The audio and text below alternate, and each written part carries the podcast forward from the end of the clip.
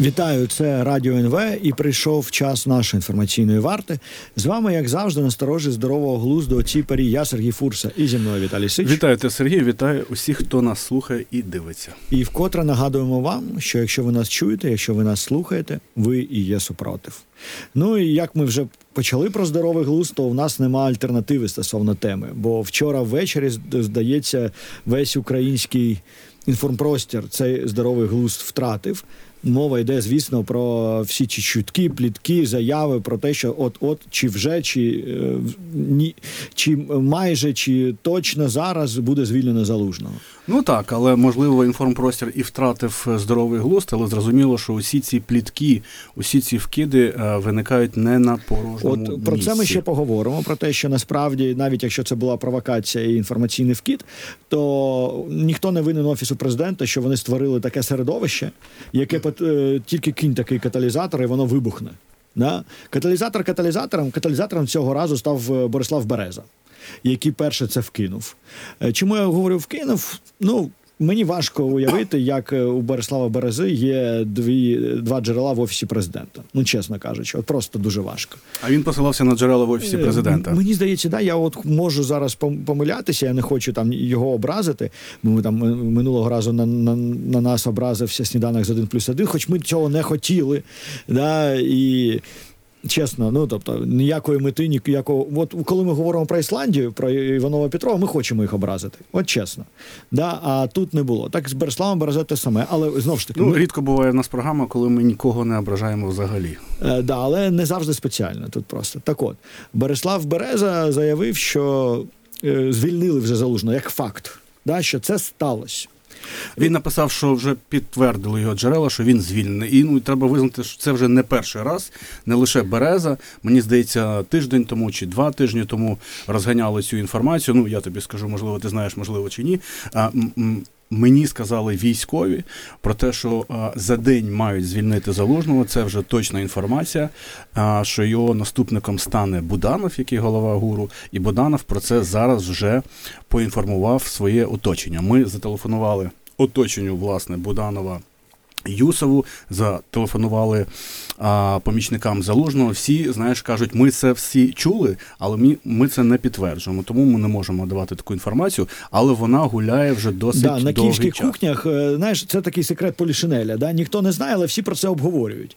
І от е, знов ж таки, це то середовище, яке токсичне, яке було створено офісом президента. І це їх ревнощі до залужного створили таку ситуацію, коли будь-який вкид проти них е, в- грає. Бо вчора Береза ж не любить офіс президента. Чому я кажу про те, що у Берези не може бути в офісі президента джерел? Бо вони там один одного не люблять. Е, Офіс е, зробив все, щоб мобілізувати Березу в перші дні війни, бо він постійно на них нападав. Не завжди, до речі, етично. Це теж не дуже не дуже красиво неетично І це- нападати, не дуже е, красиво вибірково мобілізувати людей. Е, да, це супер неетично насправді. Тобто там була подвійна така неетична історія. Е, і він був певний час на фронті в армії, поки по медичним причинам не пішов. Е, Не демобілізувався, і зараз, коли він атакує, я розумію, що він не від е, він не може бути інструментом офісу президента, да, бо він їх не любить. Тобто, в одну гру він з ними точно Тобто не його інформація мала йти звідкілясь з іншого місця. з іншого місця, або її могло і не бути просто. Да? Тому що насправді ми пам'ятаємо це, коли Ар'єв заявляв, наприклад, да? коли в тебе таке середовище бурлить, ти можеш просто вийти і сказати, навіть не маючи ніяких І всі це підхоплять. і всі ці підхоплять, бо всі це чекають вже. От у чому проблема. Що вчора воно майже моментально скрізь було. Це потрапило навіть до Блумбергу. Величезна проблема, бо не потрібно на Блумберзі, щоб е, люди читали про А що дав Блумберг? Бо факту звільнення не було. Факту звільнення не було, але Інтерфакс написав, що вони шукають підтвердження, але от е, люди говорять. І Блумберг написав, що е, люди говорять, да, що є чутки, що звільнено. Слухай, ну вчора це розросталося як сніжником. Мені написали мої друзі з Нью-Йорк Таймс. Чи це правда, чи ні? Береза вже написав, що це факт. Потім ще три людини написали. Я почав розбиратися. Зв'язався своїм з нашим військовим кореспондентом. Кореспондентом, який вже поговорив а, з асистентами залужного і рештою. Потім ми побачили, що це оприлюднив Карл Волох. Потім ну, Карл Волох те, так, так само а, так, так, так. Потім це оприлюднив Валєра Калниш, який був головний редактор до Олексія Тарасова в нас, а тепер працює в страткомі в генштабі у залужного. Потім журналіст Цимбалюк. І це виглядало так, що це може бути а, правдою. Але знову ж таки пам'ятаємо, звідки це вискочило. Да? Перше джерело навряд чи буде видаватися нам занадто надійним. Ну, зрозуміло, але коли люди вже цитують не один одного, а когось там іншого, це виглядає так, що це може бути правдою. Але в офісі президента а, вважають, що це все розганяють прихильники однієї політичної сили. Ну, вони мають на увазі Петра Порошенка, що їм це вигідно, що вони розхитують. А, цю історію. Але як я вже сказав, е, це не зовсім так. Зрозуміло, можливо, там хтось і розхитує щось з однієї політичної сили чи підхоплює цю інформацію. Да? Але інформація про те, що конфлікт існує, і про те, що звільнення може бути ось-ось, воно гуляє із військових джерел досить високих, високих і інших високопосадовців. І це весь час обговорюється ну вже десь місяць. Е, Да, і проблема в тому, що конфлікт існує, і про це вже так багато людей говорили, що він вже сам по собі продукує конфлікт. І це, це, це дуже е, погана історія, бо е, вже нема доброго рішення. Да? Бо коли через ці ревнощі почали ставитися до залужного як до політичного конкурента, і почали його цькувати і бажати його звільнити, чи виставити там на противагу йому інформаційно сирського, да? оці всі речі, вони створили таку ситуацію, що з одного боку ви не можете звільнити залужного. Тому що інформаційно це супернегативна історія. А ще одне дуже важливе: у нас попереду турбулентні важкі часи. Е, Армія дуже любить залужного. Всі кандидати, яких називають, не так популярні в армії, як залужний. А значить, їм не так довіряють в армії, як залужному. І мати керівника армії, якому довіряють, одна історія, якому армія слухається, і і якого армія буде чітко виконувати накази. І мати е, керівника армії, який не буде мати довіри армії і суспільства, це зовсім інші речі. Ви не маєте права так збурювати і підставляти суспільство не тільки себе. А саме суспільство. Тому з одного боку, ви не і країну, ви не можете його звільнити. А з іншого, ви нормально працювати в такій ситуації не можете. Це такий цунцванг. Цунцванг, е, знаємо, ми напередодні е, прямо зараз перед ефіром зустріли Ольгу Духніч з тобою. Ольга тут. Духніч це наша колега, журналіст НВ, яка за фахом є психологинею, і вона сказала, що а, Вона порівняла цю ситуацію, як е, є шлюб. Е, Де чоловік і жінка вже давно не люблять один одного, і вони постійно сваряться. і хочуть розлучитися. Хоч хотіли б розлучитися, але заради дітей не можуть. І діти їм не дають розлучитися. Діти не і це дають схоже. Ну мені здалося, це іронічна, але дуже влучна аналогія е, з приводу залужного і, і Зеленського. І це відбувається вже десь місяці два чи три. Да, це півроку відбувається, чи навіть більше. Єдиний вихід з цієї ситуації бути об- от в цьому порівнянні зі шлюбом є чоловік і є дружина. Обидва мають бути дорослими. Оскільки ми бачимо, що розлучення в даному випадку не тільки е, ну, діти є фактором, армія є фактом, да? і розлучення є стресом для країни, то принаймні ви маєте зобразити ситуацію і погасити цей конфлікт. Він же персональний. Це ж не те, що е, Залужний чи Зеленський любить Путіна, а інші ненавидять. У вас чисто персональний конфлікт через майбутні вибори. Бо хтось боїться конкуренції на цих майбутніх виборах. Це ненормально. Тому єдиний можливий варіант це погасити цей конфлікт, вийти удвох до суспільства і сказати: от ми вдвоєх стоїмо тут, тримаємося за руки, а Мар'яна Безугла в смітнику поряд валяється. Да? І от ми удвох заявляємо, що поки триває війна, ми закопуємо будь-які е, суперечки, які в нас є. Бо це потрібно для країни. Знову ж таки, я ж не кажу, що там залужний безальтернативний стратегічний геній. Я не знаю, як, чи, чи є він генієм стратегічним, чи немає. Я не можу цього оцінювати. Але довіра, яка до нього є, є критично важливою. І вона також є, до речі, поки. е, Якщо це раптом відбудеться, то суспільство зрозуміє, що перемога у війні вторинна для влади порівнянні з політичними рейтингами. Але дивися, я зроблю маленьку поправку від себе. Ти сказав, що це єдиний можливий варіант, коли вони полагодять стосунки, решта, але, на мій погляд, це не єдиний можливий варіант, це бажаний варіант. А, а інший можливий варіант це все ж таки розлучення в цьому шлюбі. Да. І якщо ми подивимось на, а, на конституцію, то звільнити Зеленського не можна, бо це законно обраний президент. Да? Можна лише за допомогою якоїсь там путчу, це перевороту. А звільнити залужного президент Зеленський може. І вони вже там не знаю, ледве спілкуються десь півроку. І дехто вважає, ще інша тобі аналогія. Це е, батьки, матір там і батько. Що якщо б е, Рузвельт і Ейзенхауер мали такі відносини у 43-му, які мають зараз Залужний Зеленський, то навряд чи б союзники зробили. Свій внесок, такий, який вони зробили у Другу світову війну. Тож, а, можливо, ще такий варіант, але чи він є бажаний? Ну дійсно ні. Ти Е, правий у тому сенсі, що да. це дуже великий, це надвеликий стрес для суспільства. Якби в нас не було війни, ну то така справа. Знаєш, хто там головнокомандувач, якісь політиканство між політичним керівництвом, військовим керівництвом. А оскільки зараз є війна і залужний має. А дуже високий кредит довіри в армії, то зрозуміло, що це буде дуже великим демотивуючим фактором для військових і офіцерів, і солдатів, ну і в принципі для суспільства, які не розуміють, що стоїть за цим конфліктом, окрім якихось особистої а, неприязні. Ну я не впевнений, що там щось стоїть більше, ніж е, ці- ці ревнощі. Давай так, є два позитив, два негативних сценарії, один позитивний. От е, давай на цьому. А І який другий негативний? Друге негативне продовження, так, так як зараз. Ну не може е, Зеленський е, приз- є керівником залужного, і у вас має бути співпраця. Це ж ненормально, коли дві головні людини фактично в армії ворогують. По, е, згідно українського Особливо під час війни, гострої фази війни. Да.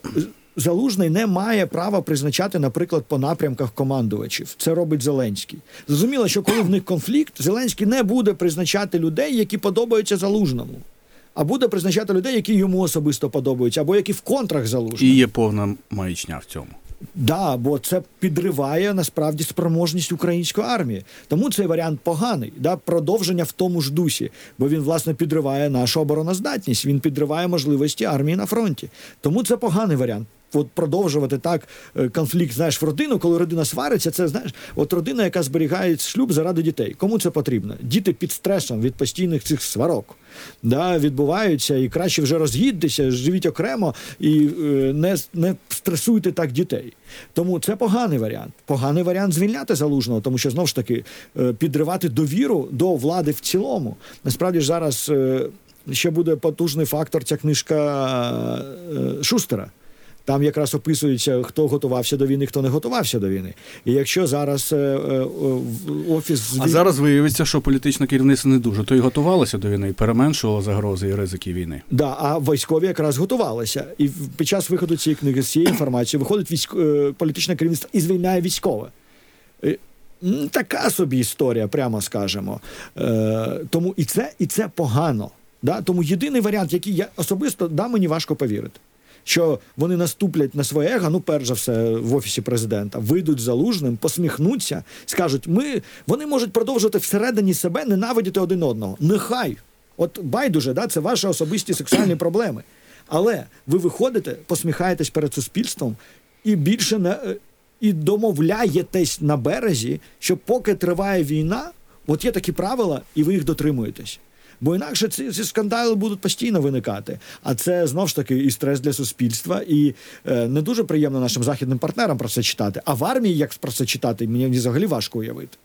Ну так. Ну ти знаєш, е, мені здається, як людині, яка фізіогномічно бачила реакцію обох людей один на одного, мені здається, що цей шлюб вже полагодити неможливо, і що ці суперечки зайшли ну, любові дуже, ні, дуже але далеко. по розрахунку нехай. По розрахунку, принаймні до кінця війни, ну це було б непогано, але, але це складно. І ти правильно сказав, чому виникли ці суперечки? Чому, чому ця особиста така неприязнь виникла? І тут можна подивитися на анатомію цього конфлікту. Ми про це трохи говорили.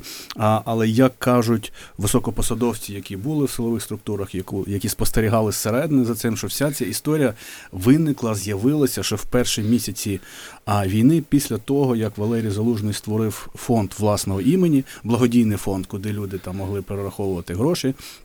На підтримку, і це було сприйнято як декларація якихось особ- особистих політичних намірів. А потім ще подейкують, що один з перших внесок у цей фонд зробив Петро Порошенко, досить великий, і це було ще більше сприйнято як е, а, створення якогось політичного альянсу проти офісу президента. Хоча тоді взагалі не йшла мова ані про вибори, ані про політич- політичне майбутнє. Там не зрозуміло було, чи встоїть Україна. І тепер ми ж бачимо, що а, десь від 3-4 місяця війни усі ці секретні опитування громадської думки, які бачать весь Київ, ці секретні вони стільки, ми бачимо, що там міряють залужного. Хоча залужний взагалі не мав жодного стосунку, він не був суб'єктом якоїсь політичної діяльності, ніколи не мав партію, ніколи не виказував намірів балотуватися, але його міряють, тобто його вважають політичною загрозою і дивляться за його рейтинг. І рейтинг в нього, Сергію, досить високий. Ми ж знаємо, що це, напевно, єдина людина, яка могла б а, перемогти у виборах президента а, Зеленського, якби вони відбулися зараз. І оскільки оце питання про вибори воно стає гострішим, бо ми знаємо, що я не пам'ятаю там точно дата, але спливають повноваження президента Зеленського десь навесні, да, там наприкінці березня. На початку квітня, тому можливий сценарій з виборами, тому зрозуміло, що усі радари і в офісі, і усіх політичних гравців вони загострюються і ще більше сприймають один одного як опонента. Але ми тут з тобою це казали не раз, і можливо ти погодишся зі мною, що вибори зараз не на часі, бо вибори вони просто радикалізують суспільство, антагонізують усіх гравців, як політичні партії, як політиків, так і медіа бізнесменів, громадське суспільство, і це просто забирає дуже велику частину енергії і ресурсів на те, щоб протистояти один одного, замість того, щоб протистояти Росії. Тобто, ну ми вважаємо, що а, вибори зараз не на часі. Я знаю, що там деякі наші спецслужби і можновладці побоюються того, що росіяни будуть розхитувати цю історію з нелегітимністю президента, а українські опозиціонери будуть додавати ще вогню в це. Тобто, але ми вважаємо, що зараз вибори Да, не і на часі. Росіяни так багато всього розхитують, що нехай розхитують. Тут же проблема не тільки. Я не вірю в вибори під час війни. Е, Якщо тільки там війна затягнеться ще на 5 років, може тоді. Але ці вибори я не вірю, і їх результат однозначний. Да? Зеленський би зараз переобрався. От просто без варіантів. Да? Тому він нам не потрібен, ці вибори. Але якщо тут же питання в тому, що судячи з усього, в офісі президента бояться виборів після війни, бо вони хочуть переобратися після війни. І це така важ, важка історія, тому що насправді у нас мало прецедентів, коли після важкої довгої війни політики переобирались, бо на них іде весь негатив. І по-доброму вони могли б спри, просто сприймати це як от ми дослужимо і підемо. Але на жаль, ні. І ми бачимо, що це продукує не тільки такі конфлікти, або відгалудження цих конфліктів. Історія з мобілізацією, наприклад, Е, коли йде така гра, е, наче військові погані поліцейські, а президент добрий поліцейський. От на цьому тижні він давав багато інтерв'ю. Ми ще поговоримо про інтерв'ю, яке він давав там німцям. Ну, слухай, Е, ну зрозуміло, що з політичної точки зору мобілізація це досить токсична тема. Бо, в принципі, багато з тих, хто хотів піти воювати, вони пішли. Якщо ти говориш зараз про мобілізацію і закликаєш, запроваджуєш мобілізацію там умовно 300 тисяч людей, ти береш на себе досить високий електоральний негатив. Зрозуміло, саме тому під час війни людина не має права думати про наступні вибори, тому що ти тоді не будеш е, робити рішення, які потрібні. Бо вони завжди будуть непопулярними. Бо під час війни не можна робити популярні речі, ну їх просто не існує. У той же час ми бачимо, як виходить Зеленський і там е, по темі мобілізації каже: Я чекаю від військових закону. Чому від військових закону ти чекаєш? Військові що закони вміють писати? Військові взагалі то про те, щоб воювати, і, і наголошує на там моментах е, справедливості, виключно справедливості, не ефективності, про які мають говорити військові, а там будуть не популярні речі, а справедливості. Чи каже, от як погано, що ТЦК, ТЦК тягає людей за руки, за ноги в воєнкомати. Звісно, це погано. Але чому це трапляється? Ніхто не хоче. І який вибір тоді залишається у ТЦК? Тобто, так, так чи інакше, примусова мобілізація вона буде в тому чи іншому вигляді. І коли ти граєш тільки на полі я добренький, я за справедливість, втрачається в принципі можливість провести ефективну мобілізацію, бо треба приймати ці непопулярні рішення. А добрими тут вони, на жаль, не бувають. Це так само, наприклад, з історією по строкам мобілізації, по, по віку мобілізації. Да? Е, з 27 років в Україні. Чомусь. Чому це так виникло, я, до речі, так і не зрозумів. Да, може, це може, це виникло випадково, бо в нас строкова служба до 27, під час війни відмінили строкову службу і мобілізують вище 27. Бо виглядає так, що воно могло бути і з молодшого Да, віку. дивись, під час всіх воєн в історії світу, коли була запроваджена мобілізація, завжди було 18 років. Завжди. Ніколи не було 27. Тобто всі країни світу мобілізують або прописа, прописують мобілізацію з 18 років, а в Україні чомусь з 27. І я розумію, що це непопулярно. Хто в нас зараз слухає, кому до 27 мене ж ненавидять? От реально ненавидять. А їх батьки так ще подавно. І це я і вони, я це говорю, вони мене ненавидять. І політики тому це не говорять. Але це потрібно говорити, коли у вас величезний пласт населення, яке реально має бути залучене до мобілізації, бо не вистачає людей, не залучене туди через політичні мотиви. Ну да, зараз ми маємо середній вік людей, які служать в армії, десь 43-45 років. Я прочитав у нас на сайті інтерв'ю з Ігорем Оболенським, це комбриг бригади Національної гвардії Хартія, яку заснував Всеволод Кажемяка. І там його запитали, який, ну, колеги запитали, який. З його точки зору має бути вік призивний, з якого починається. Він сказав 21 рік. Я вважаю, що 21 рік.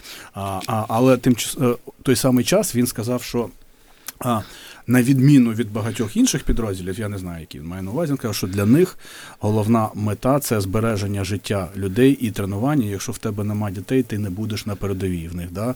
Бо якщо тобі там 21-20 років, в тебе нема дітей, то на, готуйся, рожай дітей, ну, мається на увазі ну, дружини, да? там двоє-троє, але залучати в армію на його, з його точки зору потрібно. Але дивися, для того, щоб так повернутися трохи про цю історію з залужним, ти згадав про те, що виходить зараз уривки книги Саймона Шустера про Зеленського, про, а, про його трансформацію, скажімо так, з цивільної людини, там, з коміка, яким він був, у військового лідера, і скоро з'явиться там уривки і глава про те, хто готувався і як Ну воно вже до війни. потрапляє, воно вже А, і хто не готувався, і в нас же теж виходила велика стаття з цього приводу, і все це буде пов'язано Сергію з е, оцією історією, хто і як здав південь. Бо зрозуміло, що в нас було багато проблем. Я не думаю, що це буде Саймона Ну, це в тому але е, можливо не буде, але можливо буде, але для багатьох це пов'язані речі, бо. А, ти ж знаєш, що існує справа а, про те, хто здав південь, там залужний не є а, прямим фігурантом, але він там є свідок, мені здається, але все може бути перекваліфіковано. Але насправді в нас виходила стаття про те, що а, для того, щоб а, можна було організувати оборону півдня, мав бути запроваджений там воєнний стан і мобілізація, інакше там просто на приватних землях неможливо нічого було будувати. І а, великою мірою той факт, що в нас успішно пройшла, ну скажімо так, контрнаступ, контратака на півночі, відбили чотири області, це завдяки мобілізації і а, багатьма. Багатьом новим бригадам, які а, зробили це можливим, а там це просто, просто не встигли. Тому військове керівництво просто не мало жодних інструментів там облаштувати якось оборону а, півдня. І це ти знаєш, це один з таких факторів, до речі, а, конфлікту дуже глибинних між військовим і політичним керівництвом. Бо в генштабі, там в оточенні залужного чи сам залужний побоюється, що якщо а, він втратить якісь важелі впливу, а стане там маргінальним якимось службовцем, що ця справа може отримати хід і він може отримати великі проблеми. Тому, наскільки я розумію, вони вперше не відкидають свій похід в політику, але це буде напевно вже після війни. А зараз дивись, це ж не лише От sorry, я тебе переб'ю. Просто ти згадав про вчасну невчасну мобілізацію і про те, що ми її не проводили. Я просто на цих вихідних подивився фільм Голда про Голду Меєр. Про Голду Меїр. Реально найкращий фільм, який я бачив за останній рік. людина, Причому яка приймала дуже багато непопулярних рішень. дуже багато непопулярних рішень, але е, там просто який момент був Е, в 73-му році. Остання війна проти арабів масштабна арабів проти Ізраїлю. Е, і е, на перші дні. Араби домінували. Чому? Бо Ізраїль не провів вчасну мобілізацію. Вони затримались на кілька днів в прийнятті цього рішення. Кілька днів. Е, Це бо е, через політичні моменти, через е, те, що в них не було точної дати, коли війна почнеться. І потім була комісія створена в Ізраїлі, яка допитувала в тому числі Голду Меєр, задаючи їй питання, це історичний факт, да, це не тільки те, що я кіно подивився, е, задаючи питання стосовно того, чому ви затримали мобілізацію. І вона визнавала те, що вона помилилася, да, що на кілька днів затримала мобілізацію. Це схожа історія. Бо це дуже схожа історія. Тому це кіно насправді воно зараз може так сильно заходить, тому що е, Я бачу це кіно, це крутий фільм. Накла... І, і, і, і ще один момент. Дуже часто український кінематограф каже: в нас же немає бюджетів, ми не можемо зняти щось такого масштабу, як Голлівуд. Фільм Голда. Бюджет тільки на Хелен Мірен. Це е, вона весь фільм фактично робить. Да? Одна актриса. Одна актриса робить весь фільм, але фільм офігенний при цьому. Ну, дивіться, я прочитав книгу про Голду Меєр, ти знаєш, що вона ж е, родом з Києва, потім вона в Білорусі жила, і там просто шокуючі історії, фрагменти, через які випробування і злидні вона пройшла. Вона ж і в Америці жила теж перед тим, як вона стала тим, ким вона стала, і після того. Але якщо у вас нема стільки часу, бо книга вона тоста, то можете продивитися кіно, там набагато менше часу на це потрібно. Це така зжата а, історія. Але після цієї книги ти розумієш, і навіть без цієї книги, що яка різниця між політиком і державним діячем і державним лідером, що політики приймають лише популістичні. Популярні рішення. Державні діячі і державні лідери вони приймають непопулярні рішення іноді, якщо це потрібно для запровадження змін в країні. Бо якщо ти приймаєш лише популярні рішення, ти просто відзеркалюєш статус-кво. Ти ніколи нічого не можеш змінити. Бо умовно, якщо в тебе країна, яка займає, ми про це теж поговоримо, якесь там 100 якесь місце у рейтингу з корупції а, у світі, ти маєш це змінювати. Якщо ти хочеш лише подобатися населенню і виборцям, ти просто цементуєш цей статус-кво. І тут мені згадується.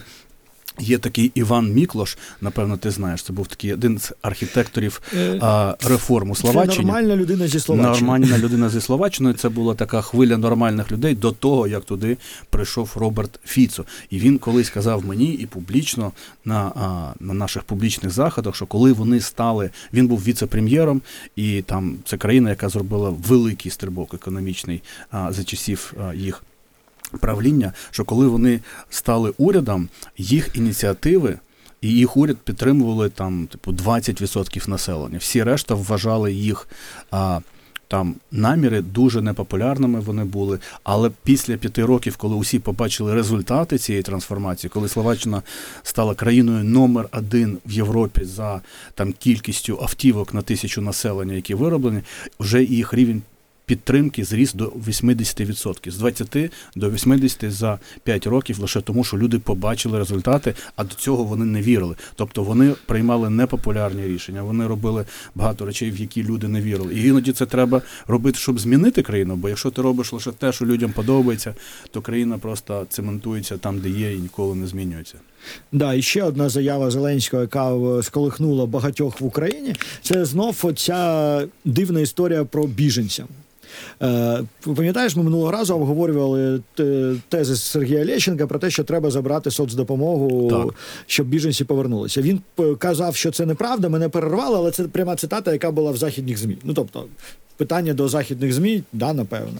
Але тут же вийшов Зеленський в інтерв'ю німецькому е, АРД, я не знаю, радіо це чи телебачення. Це телеканал, мені здається, державний німецький. Е, сказав, що вон, він би хотів, щоб допомога українським біженцям не йшла від німецького уряду до українських біженців, а йшла від е, німецького уряду українському уряду, а далі український уряд би розподіляв. Ну, посил їх то серед біженців. зрозуміло. Ми хочемо, щоб біженці поверталися додому. Е, Ну або дайте бабло, да, і заберіть собі біженців. Да. Е, Це є, знаєш, єдина логіка, яку я бачу в цьому. Якщо б в питанні було таке: от ми вам багато допомагаємо, а ви ще просите про гроші. І тоді логіка відповіді проста. Ну, дивіться, ви пишете, що багато допомагаєте, ви дійсно багато допомагаєте, але частина цих грошей залишається в ваших країнах же Європейського Союзу. Бо ви даєте ці гроші біженцям. Вони вон- створюють попит якісь. вони витрачаються всередині країни, і звісно, до України це не доходить. І е, е, говорити це як про підтримку України дуже важко. Хоча насправді тут знаєш, є така е, е, філософська історія, бо що таке Україна? Це ж українці насправді. Українці, навіть якщо вони виїхали з країни, мають український паспорт, є громадянами України, вони залишаються Україною як такою. І тому допомога їм, напевно, може вважатися допомогою Україні.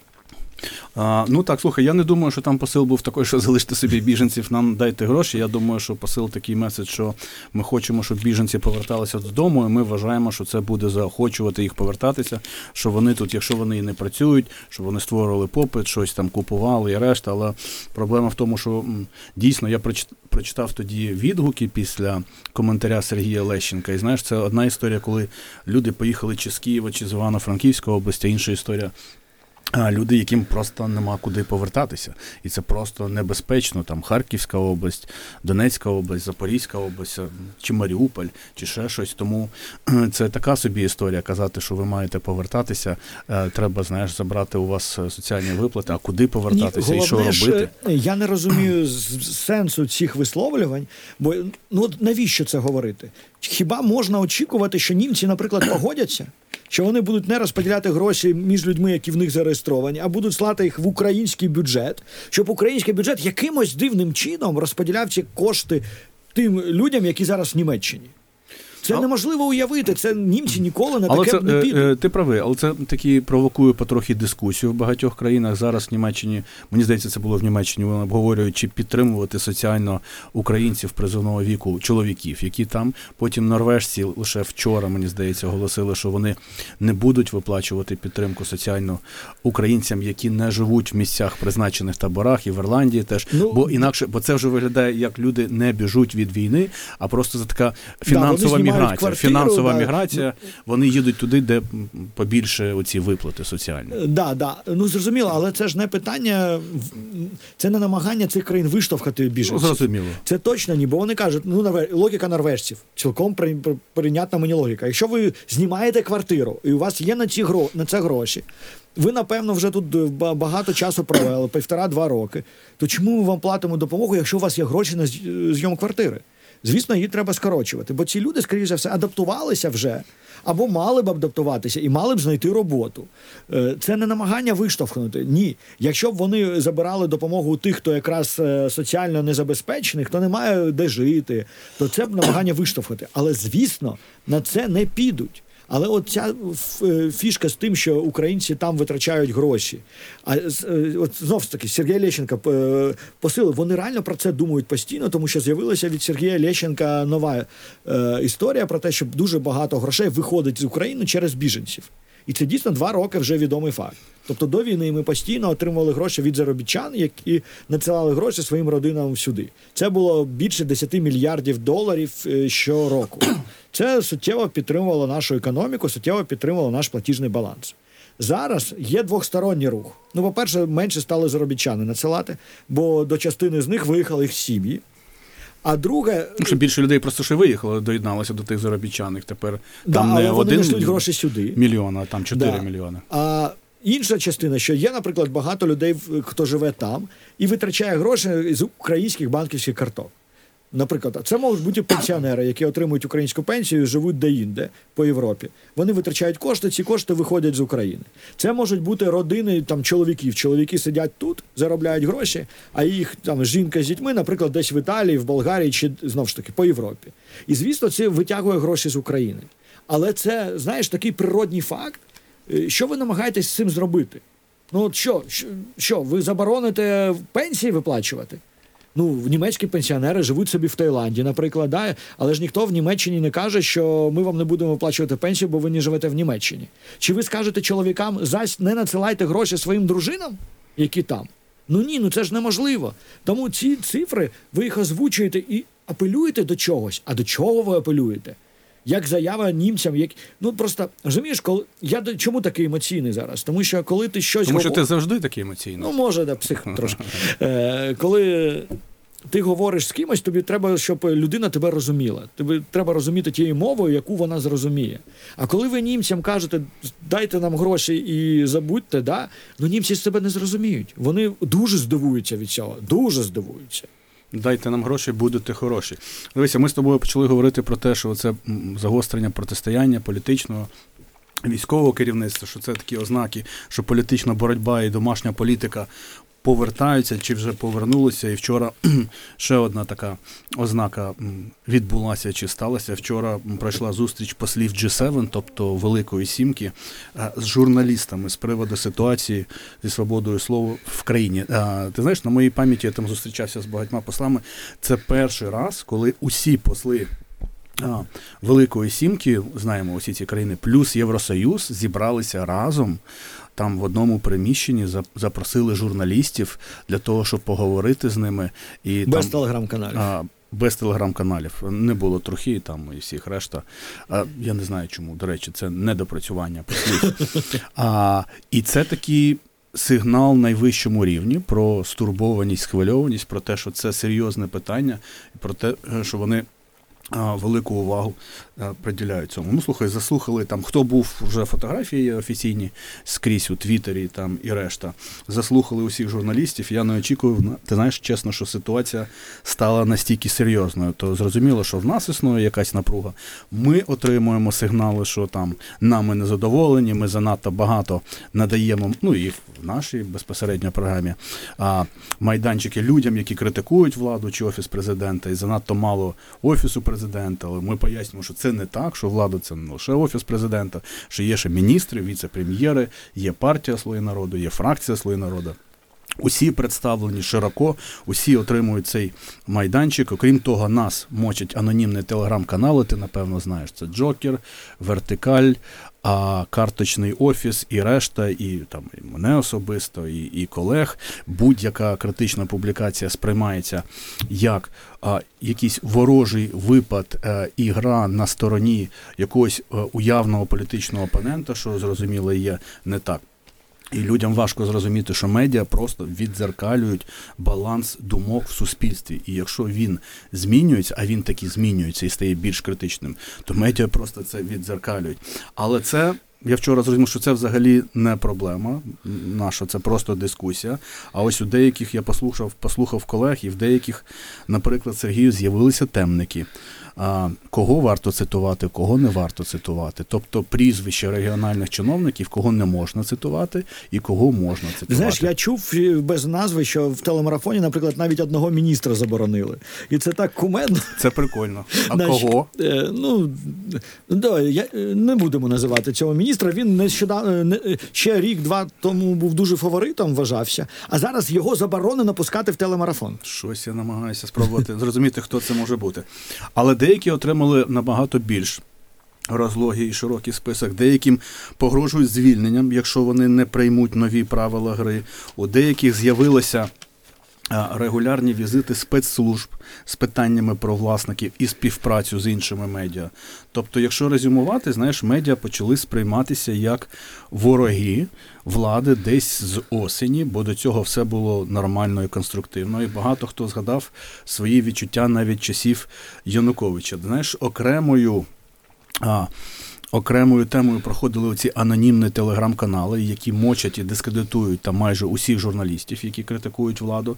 Зрозуміло, що офіс президента каже, що вони не причетні до них, але якимось чином вони синхронно а, одні й ті самі наративи, один той самий час розганяють а, чи за офіс президента, чи проти а, журналістів, які критикують владу.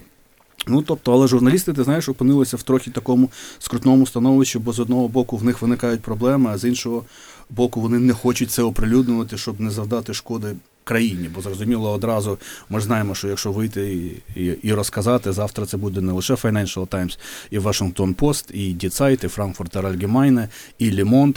І коли це побачать в Америці там умовні прихильники Трампа чи там праві в Європі, вони скажуть, да, «Та вони дивіться, це кому ж ми допомагаємо. Ці люди не дуже сильно відрізняються.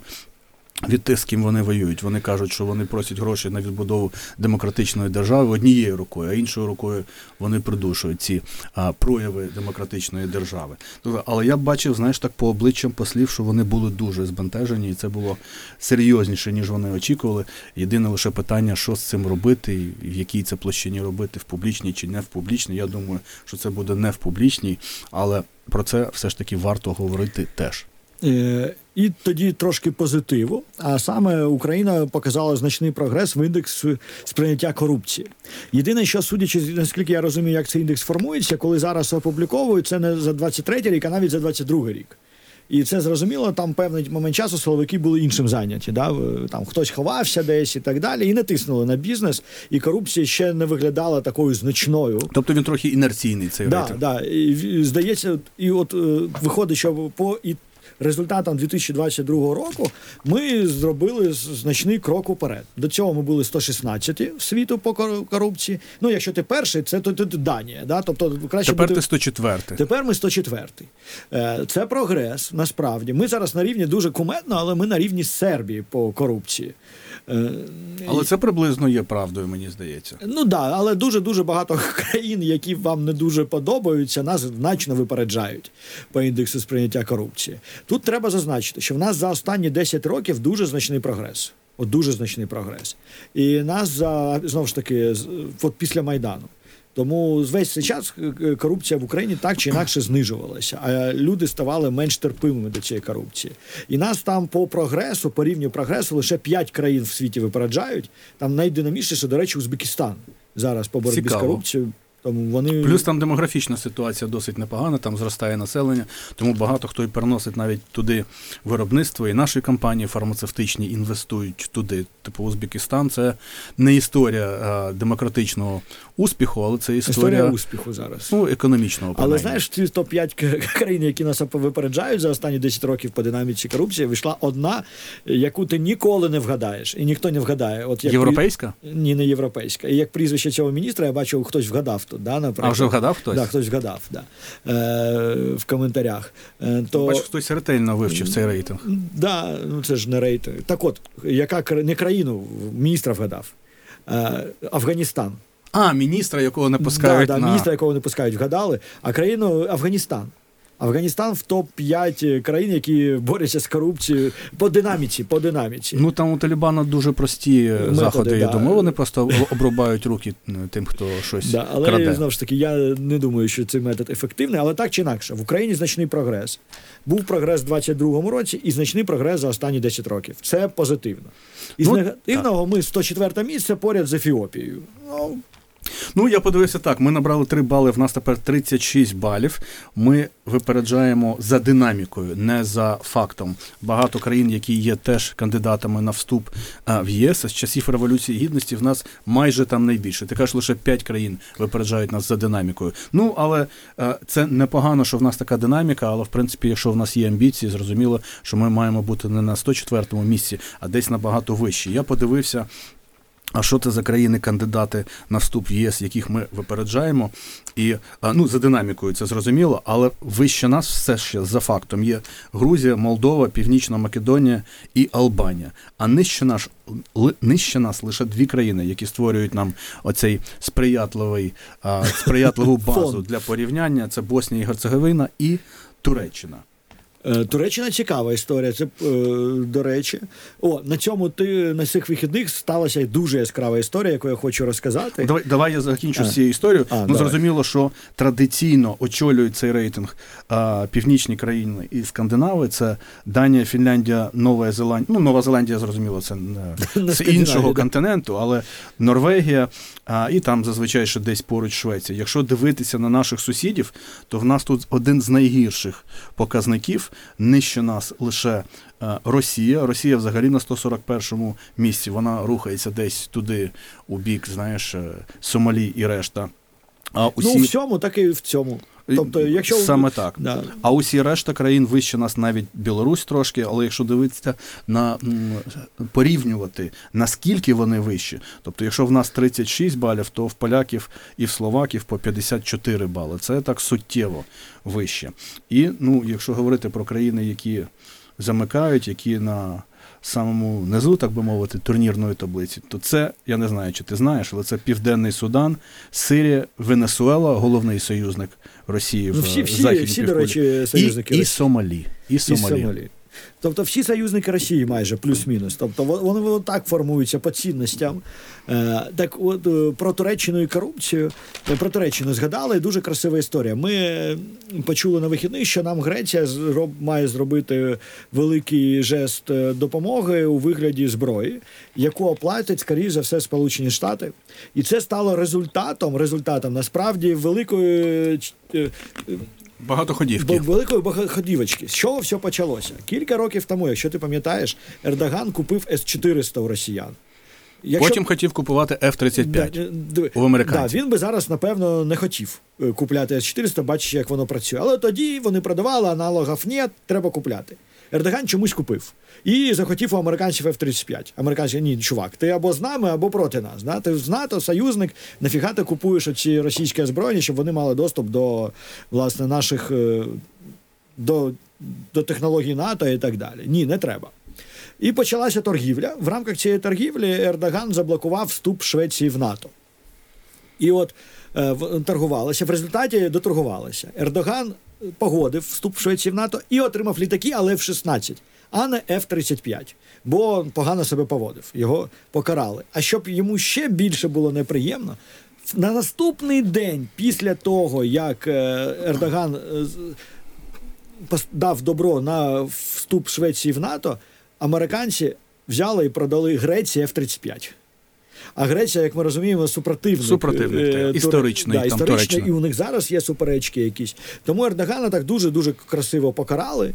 Е, і нагадуємо вам, що Ердоган ще заразом і великий поплічник Путіна. Путін е, в лютому збирається туди їхати. Е, офіційно вони кажуть, що хочуть говорити про зернову угоду, але навіщо вони це говорити? Воно і так працює, і без них набагато краще. Але кажуть, що буде розмова про паралельний імпорт. Там зараз прикрутили американські гайки, американці гайки Туреччині. Туреччина вимушена була прикрутити гайки росіянам, і це створило проблеми. А ти знаєш, що я не, не зрозумів? Можливо, я чогось не знаю там історично у військових альянсах, але звідки у Греції радянська зброя у такій кількості? А я подивився, там вони будуть передавати, напевно, Україні С-300 і зенітно-ракетні комплекси ТОР і ОСА. Мені здавалося, що Греція вже досить давно є членом НАТО, то можливо я щось просто Дивись, пропустив. там був вже момент, коли Туреччина вступила в НАТО досить рано, а в Греції ще правили якісь там полковники. І напевно тоді Радянський Раді- Союз їх підтримував. Да, бо всупереч Туреччині, яка Всупереч вступила в НАТО. Можливо, тоді вони і отримали цю зброю, яка тепер має надійти а, Україні. Ну там ще остання країна, яка має відкрити цю дорогу в НАТО для Швеції, це Угорщина, наша улюблена. І Орбан сказав, що він буде тиснути на парламент, якщо в Угорщині є справжній парламент, для того, щоб вони прийняли це рішення. А тепер ми бачимо, що. Наш улюблений Сіярто, міністр закордонних справ, приїхав до Ужгорода, зустрівся з Єрмаком і Кулебою. І після цього Орбан сказав, що він тепер припускає, що він може розблокувати допомогу Україні 50 Ну, мільярдів далі. євро від Євросоюзу. Але ж ми знаємо, що це не після цього. Головне плутати не е, після цього і в результаті цього. Це дві різні події. Тут стало е, не у підсумку цього, але після цього. Да, так, це просто після цього. І та зустріч нічого б не змінила стосовно позиції органа Орбана по 50 мільярдів, якщо б не тиск Європейського Союзу. Там досі, до речі, от 1 лютого ми маємо проанонсувати, буде дуже важливий цей саміт. Це вже в четвер. Е, Наш наш наступний ефір вже буде після цього, коли ми маємо отримати погодження власне цієї допомоги. І Орбан вже каже, що він не блокує, але все, що хоче, це річний перегляд. Це для нас все ще маленька проблемка. Хоч з іншого боку, враховуючи тиск на пресу і так далі, треба, щоб українська влада залежала все ж таки від західної допомоги і розуміла наслідки своїх дій іноді. Так от, е, просто в чому проблема, що якщо це буде річна, то може бути розподіл 12,5 мільярдів на рік. А враховуючи можливі... Україні. Україні, да. А враховуючи можливі проблеми з допомогою американців, нам, скоріш за все, цього року доведеться брати не 12,5 у європейців, а більше, майже 18. Але ну подивимося, як вони це угодять. У будь-якому разі, фіналь, фінальну розблокувальну добро е, Орбан це дав. І це точно не стало результатом візиту Сіярто. Ти ж бачив, але Сіярто це окрема історія. Я зрозумів, з ким Микола Тищенко виходив з Мукачівського котла. Це uh Сіярто. Бо він у себе в Твіттері запостив такі фото, видавалося, наче він в Бахмут прилетів. Там гвинтокрил летить, дим якийсь, щось шашки горять. Оце комедно. Бач, і Фіцо, і Сіярто не наважилися поїхати навіть у Київ, а поїхали лише в Ужгород.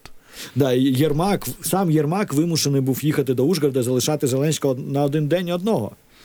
Мало б що Ну, могло трапитись. Ну так. Ну а що насправді вплинуло на рішення Орбан, так це те, що Брюссель нарешті розлютився і оголосив, що він буде, що він може вдарити по економіці Угорщини через блокаду пак- пакету допомоги Україні. Там багато було. Ну, чи санкцій їх можна називати, чим кроків, які Брюссель може а, зробити для того, щоб а, ну просто зашкодити економіці, е, економіці Угорщини, яка не є в ідеальному стані вже. І після цього Орбан почав включати задню і сказав, Але що це, добре. така- це така досить сумнівна історія, і дуже невчасно з'явилася ця стаття. Бо коли вона вийшла, вже було відомо, що е, Угорщина погодилась так чи інакше на цю допомогу. І погодилась навряд чи в результаті аж такого шантажу. Але погодилась. А коли виходить така стаття, вона ставить Орбана в таку захисну позицію, що він же сильний лідер, він же альфа-самець, а його ж хіба можна шантажувати? Ну ні. Тому тут Financial Times трошки деструктивну історію грала. Але е, тим не менш така стаття вийшла. Ось з приводу допомоги американців, яка а, виглядає все більш примарною, мені здається, вийшов такий матеріал CNN, де вони посилаються на свої джерела. Ну, в цьому можливо нічого особливо нового нема, але що він продовжує тиснути на свою партію Трамп в Конгресу. продовжує. Трамп, Трамп, вибач, е, Дональд Трамп, щоб вони відклали пакет допомоги Україні до його перемоги. Тобто він хоче здобути одразу дві великі перемоги, коли він стане президентом. Це перше вирішення проблеми з мексиканським кордоном і те, що він розблокував нарешті пакет допомоги Україні, чи там якимось Але іншим чином вирішив Що проблему. мені подобається, що Трамп вже позиціонує для себе допомогу Україні як перемогу. Оце насправді новина тут, і вона, напевно, найважливіша новина тут в цій новині. Вибачте, за Це найважливіша новина у цій новині, але нам ще доведеться чекати до цієї новини скільки 9 чи 10 місяців, і це досить цинічно, мені здається, Ні, ні, дивись, цю якщо історію. це станеться, то заради звісно, ну Трамп думає тільки про Трампа. Але ми ж боїмося хаосу, який принесе Трамп, і боїмося, що він зупинить допомогу Україні. Але якщо в його голові там все перемішано, е, дуже багато всього намішано в тій голові. Але якщо в його голові прийняття допомоги Україні виглядає як перемога, Це непогано, я з тобою погоджуюсь, але в нього не лише перемоги а, заплановані. Ти знаєш, він отримав досить е, велику поразку а, в суботу, бо суд наказав Трампу сплатити 83 мільйони доларів. Це ну шалені гроші. А за наклеп на адресу колумністки, блогерши Джан Керол. Він спочатку її. Як тепер з'ясувалося, зґвалтував в якомусь сумі в Нью-Йорку у 1996 році. Я навіть порахував, скільки йому е, років було тоді. А, а потім заперечував і обзивав її там всілякими словами. І ось саме за ці наклепи він отримав е, 83 мільйони доларів виплати. Ну мені здається, що навіть для такої заможної людини, як Трамп, це більш ніж відчутні такі а, а штрафи. ми не такі заможні, як Трамп, а і наш час вичерпується, тому ми маємо завершувати. Е, До зустрічі до п'ятниці. Дякую Сергію, за розмову і дякую усім, хто нас слухав і дивився. Па-па.